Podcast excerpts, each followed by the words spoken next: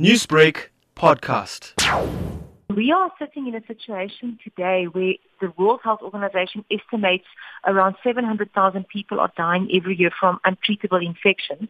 And if left unchecked, this number could rise to as many as 10 million deaths a year by 2050. One of the big reasons is, is the issue of antibiotic resistance. So in order for us to, to stop this, we have to really look very carefully at how we use our antibiotics, make sure that we don't use them inappropriately or don't misuse them. And that is the reason for Antibiotic Awareness Week. The World Health Organization has initiated this week really to drive awareness around the problem and to, to make us realize we all have to get on board to address the problem. With this week representing World Antibiotic Awareness, what are some of the events or initiatives that will be held to educate people about antibiotic resistance? Well, the World Health Organization has got a lot of information available on their website, so people can look there for some educational material. I think also it's important for pharmacists and doctors to be having the discussion with their patients.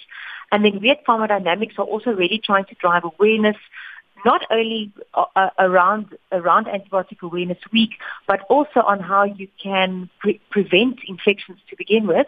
And we've got a mobile application that can be downloaded for free on your smartphone. It's called Bugwise. And on Bugwise, there's two platforms. You can either register as a, as a patient or as a healthcare provider, and then you can get a lot of uh, relevant information to help you play a part in this important initiative. You did speak about the Bugwise app. Can you explain how this app actually works? So if you're a patient, you can read up some information on, for example, what is the difference between a virus and a bacteria, when are antibiotics appropriate to use and when not.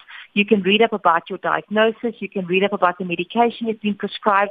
And I think most importantly, you've got a medication reminder that you can set and it will send a push notification to your phone every time you're due to take your medicine. Because skipping doses or using your antibiotics incorrectly is one of the biggest causes of antibiotic resistance developing. Newsbreak, Lotus FM, powered by SABC News.